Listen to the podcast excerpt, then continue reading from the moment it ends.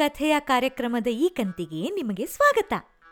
ಹಾಸ್ಯ ಕಥೆಗಳ ಮಾಲಿಕೆಯಲ್ಲಿ ನಾವು ಈ ಸಲ ತೆನಾಲಿರಾಮ, ಬೀರ್ಬಲ್ ತರಹನೇ, ನಾಸ್ರುದ್ದೀನ್ ಹೂಜಾ ಅನ್ನೋ ಟರ್ಕಿ ದೇಶದ ಒಬ್ಬ ಸೂಫಿ ಸಂತನ ಕಥೆನ ಕೇಳ್ತಿದ್ದೀವಿ. ಮುಲ್ಲಾ ನಾಸ್ರುದ್ದೀನ್ ಅನ್ನೋ ಹೆಸರಿಂದ ಕೂಡ ಈ ಕಥೆಗಳನ್ನು ನೀವು ಕೇಳಿರಬಹುದು. ಹೂಜಾ ಟರ್ಕಿ ದೇಶದಲ್ಲಿ ಸುಮಾರು ಏಳ್ನೂರು ವರ್ಷಗಳ ಹಿಂದೆ ವಾಸವಾಗಿದ್ದ. ಅವನು ರೈತ, ನ್ಯಾಯವಾದಿ, ವ್ಯಾಪಾರಿ, ಹೀಗೆ ಬಹಳಷ್ಟು ಉದ್ಯೋಗಗಳನ್ನು ಮಾಡ್ತಿದ್ದ. ಆದರೂ ಅವನು ಜನರಿಗೆ ಯಾಕೆ ತುಂಬ ಇಷ್ಟ ಆಗ್ತಿದ್ದ ಗೊತ್ತಾ? ಅವನ ತಿಳುವಳಿಕೆ ಹಾಗೂ ಸಹಾಯ ಮನೋಭಾವದಿಂದ. ಎಷ್ಟೇ ಕಷ್ಟಕರ ಸಮಸ್ಯೆಗಳಿಗೂ ಅತಿ ಜಾಣ್ಮೆಯಿಂದ ಪರಿಹಾರ ಹುಡುಕ್ತಿದ್ದ. ಹೂಜ ಕಥೆಗಳು ಬಹಳಷ್ಟು ದೇಶಗಳಲ್ಲಿ ಪ್ರಸಿದ್ಧವಾಗಿವೆ. ನಾಸ್ರುದ್ದೀನ್ ಹತ್ರ ತುಂಬ ಜನ ನ್ಯಾಯ ಕೇಳ್ಕೊಂಡು ಬರ್ತಾ ಇದ್ರು. ಕೆಲವರು ಕೊಟ್ಟು ದುಡ್ಡು ವಾಪಸ್ ಕೊಡಲಿಲ್ಲ ಅಂತ, ಕೆಲವರು ತಮ್ಮ ಕೋಳಿ, ಕುರಿ, ಕದ್ರು ಅಂತ ಹೀಗೆ ದೂರ ಹೊತ್ಕೊಂಡು ಬರೋದು ತುಂಬ ಸಾಮಾನ್ಯ ಆಗಿತ್ತು. ಆದರೆ ಈ ಸಲದ ಕಥೆಯಲ್ಲಿ ಮನುಷ್ಯನೊಬ್ಬ ತಗೊಂಡು ಬಂದ ದೂರ ಮಾತ್ರ ವಿಚಿತ್ರವಾದದ್ದು. ಸ್ವತಃ ಹೂಜ ಕೂಡ ನ್ಯಾಯ ಕೊಡ್ಲಿಕ್ಕೆ ಯೋಚನೆ ಮಾಡಬೇಕಾಯ್ತು. ತಡ ಯಾಕೆ? ಕತೆ ಶುರು ಮಾಡೋಣ ಮಕ್ಳೇ. ನಾಸ್ರುದ್ದೀನ್ ಇದ್ದ ಊರಿನಲ್ಲಿ ಒಬ್ಬ ಕಲಾವಿದ ಇದ್ದ. ಕಲಾವಿದ ಅಂದ್ರೆ ಆರ್ಟಿಸ್ಟ್ ಅಂತ ಅರ್ಥ. ಪ್ರತಿದಿನ ಬಣ್ಣ ಬಣ್ಣದ ಚಿತ್ರಗಳನ್ನ ಬರೆದು ಸಂತೆಯಲ್ಲಿ ಮಾರೋದಕ್ಕೆ ನಿಂತ್ಕೊಳ್ತಿದ್ದ. ಕೆಲವು ದಿನ ಅವನ ಚಿತ್ರಗಳನ್ನ ಯಾರಾದರೂ ಕೊಂಡ್ಕೊಳ್ತಾ ಇದ್ರು. ಆದರೆ ಕೆಲವೊಂದಿನ ಏನು ವ್ಯಾಪಾರ ಆಗದೆ ನಿರಾಸೆಯಿಂದ ಮನೆಗೆ ಬರ್ತಿದ್ದ ಆ ಕಲಾವಿದ. ಛೇ, ಇವತ್ತು ಯಾವ ಚಿತ್ರನೂ ವ್ಯಾಪಾರನೇ ಆಗಲಿಲ್ಲ. ಇದ್ದ ದುಡ್ಡೆಲ್ಲ ಬೇರೆ ಖಾಲಿ ಆಗೋಗಿದೆ. ಹೊಟ್ಟೆನೋ ಚುರ್ರ್ ಅಂತಿದೆ ಏನು ಮಾಡೋದು? ಅಂತ ಆ ಕಲಾವಿದ ಯೋಚನೆ ಮಾಡಿಕೊಂಡು ರಸ್ತೆಯಲ್ಲಿ ನಡೀತಿರ್ಬೇಕಾದ್ರೆ ಅವನಿಗೆ ಕರಿದ ತಿಂಡಿ ವಾಸನೆ ಬಂತು. ಎಲ್ಲಿಂದ ಬರ್ತಿದೆ ಇಷ್ಟು ಚೆನ್ನಾಗಿರೋ ವಾಸನೆ? ವಾಸನೆ ನೋಡಿದ್ರೆ ಚಕ್ಲಿ ಬಜ್ಜಿ ಬೋಂಡ ಎಲ್ಲ ಮಾಡ್ತಿರ್ಬೇಕು ಅನ್ನಿಸ್ತಿದೆ. ಆದರೆ ದುಡ್ಡು ಕೊಟ್ಟು ತಗೊಳಕ್ಕೆ ನನ್ನ ಹತ್ರ ದುಡ್ಡೇ ಇಲ್ವಲ್ಲ? ಇರಲಿ ಪರವಾಗಿಲ್ಲ. ಈ ವಾಸನೆನಾದರೂ ಸ್ವಲ್ಪ ಹೊತ್ತು ತಗೊಂಡು ಹೋಗ್ತೀನಿ. ಅಂತ ವಾಸನೆ ತಗೊಳ್ತಾ ಅಲ್ಲೇ ನಿಂತ್ಬಿಟ್ಟ. ಆ ವಾಸನೆ ಪಕ್ಕದಲ್ಲೇ ಇದ್ದ ಚಕ್ಲಿ ಅಂಗಡಿಯಿಂದ ಬರ್ತಾ ಇತ್ತು. ಆ ಅಂಗಡಿಲಿ ಚಕ್ಲಿ ಮಾಡ್ತಾ ಕುಳಿತಿದ್ದ ಮಾಲೀಕ ಆ ಕಲಾವಿದ ನಿಂತು ವಾಸನೆ ತಗೊಳ್ತಾ ಇರೋದನ್ನ ನೋಡಿ ಸಿಟ್ಟಿನಿಂದ ಹೊರಗೆ ಬಂದ. ಏನು ಮಾಡ್ತಿದ್ಯಾ ನನ್ನ ಅಂಗಡಿ ಮುಂದೆ? ನನ್ನ ಅಂಗಡಿ ಚಕ್ಲಿಗಳು ಅಂದ್ರೆ ಎಷ್ಟು ಜನಕ್ಕೆ ಇಷ್ಟ ಗೊತ್ತಾ ನಿನಗೇನಾದರೂ ಚಕ್ಲಿ ಬೇಕಾ? ಒಂದು ಕೆ ಜಿಗೆ ಬರೀ ನೂರು ಲೀರಾಗಳು. ಲಿರಾ ಅಂದ್ರೆ ಟರ್ಕಿ ದೇಶದ ಹಣ. ನಮ್ಮ ದೇಶದ ರೂಪಾಯಿ ಇದ್ದ ಹಾಗೆ. ಮಾಲೀಕನ ಮಾತು ಕೇಳಿ ಕಲಾವಿದನ್ಗೆ ಸ್ವಲ್ಪ ಸಂಕೋಚ ಆಯಿತು. ಇಲ್ಲ ಇಲ್ಲ ಇಲ್ಲ. ಕ್ಷಮಿಸಿ ಕ್ಷಮಿಸಿ. ಚಕ್ಲಿ ತಗೊಳಕ್ಕೆ ನನ್ನ ಹತ್ತಿರ ಹಣ ಇಲ್ಲ. ಇಷ್ಟು ಚೆನ್ನಾಗಿರೋ ವಾಸನೆ ಬರ್ತಿತ್ತಲ್ಲ ಹಾಗೆಯೇ ನಿಂತುಬಿಟ್ಟೆ ಅಷ್ಟೆ. ಅಂಗಡಿ ಮಾಲೀಕ ಭಾರಿ ಜಿಪುಣ ಮನುಷ್ಯ. ಹಾಗೆ ದುರಾಸೆಕೋರ ಕೂಡ. ಕಲಾವಿದನ ಮಾತು ಕೇಳಿ ಹೀಗಂದ. ಓಹೋ, ಹಾಗೋ ವಿಷಯ. ಅಂತೂ ನನ್ನ ಚಕ್ಲಿ ವಾಸನೆಯಿಂದ ನೀನು ಹೊಟ್ಟೆ ತುಂಬ್ತು ಅನ್ನೋ. ಹತ್ತು ನಿಮಿಷದಿಂದ ಇಲ್ಲೇ ನಿಂತು ವಾಸನೆ ಕುಡಿತಿದ್ಯಲ್ವಾ?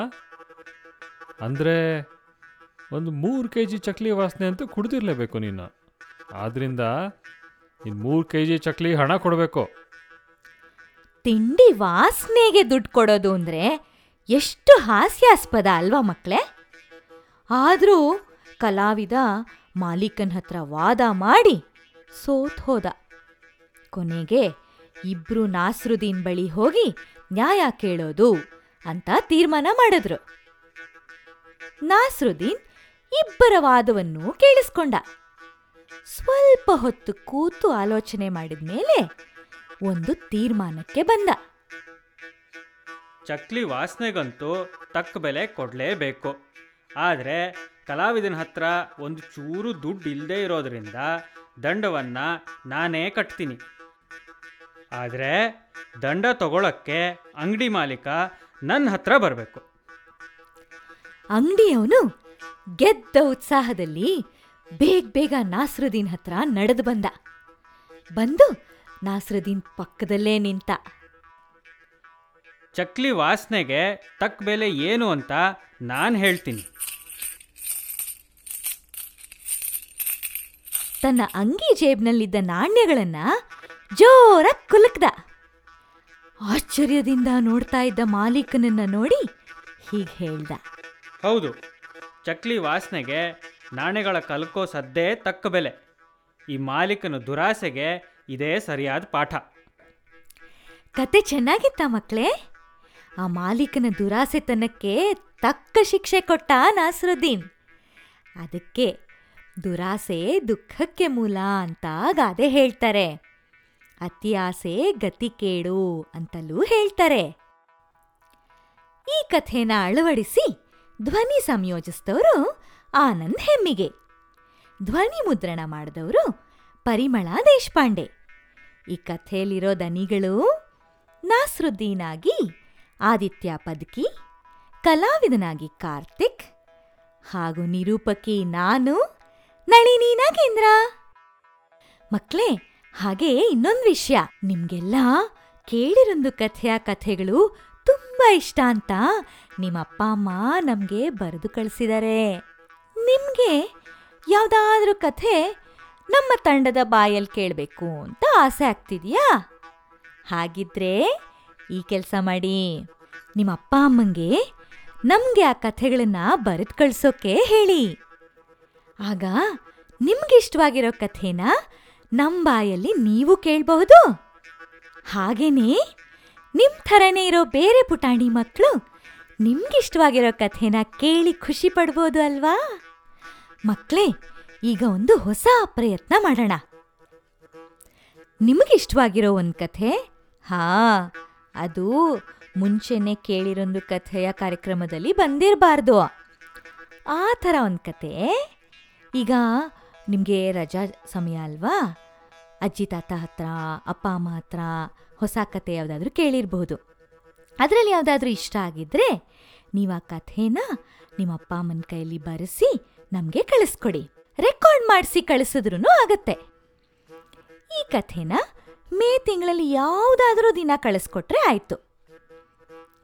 ಅದನ್ನು ಕಳಿಸಿದ ಮೇಲೆ ನಾವು ಆ ಕಥೆನ ತಗೊಂಡು, ಆ ಕಥೆನ ನಮ್ಮ ಬಾಯಲ್ಲೇ ಹೇಳಿ ಕೇಳಿರೊಂದು ಕಥೆಯ ಕಾರ್ಯಕ್ರಮದಲ್ಲಿ ಪ್ರಕಟಣೆ ಮಾಡ್ತೀವಿ. ಅದಕ್ಕೆ ಒಂದು ಬಹುಮಾನನೂ ಇದೆ. ಏನು ಗೊತ್ತಾ ಮಕ್ಕಳೇ ಈ ಥರ ಕಥೆನ ಕಳಿಸಿದ ಮಕ್ಕಳಿಗೆ ನಾವೊಂದು ಅವಕಾಶ ಕೊಡ್ತೀವಿ. ಏನು ಅವಕಾಶ? ಏನು ಅಂದರೆ, ಕೇಳಿರೊಂದು ಕಥೆಯ ತಂಡದ ನಿಮಗಿಷ್ಟವಾದ ಒಬ್ಬ ಸದಸ್ಯರ ಜೊತೆ.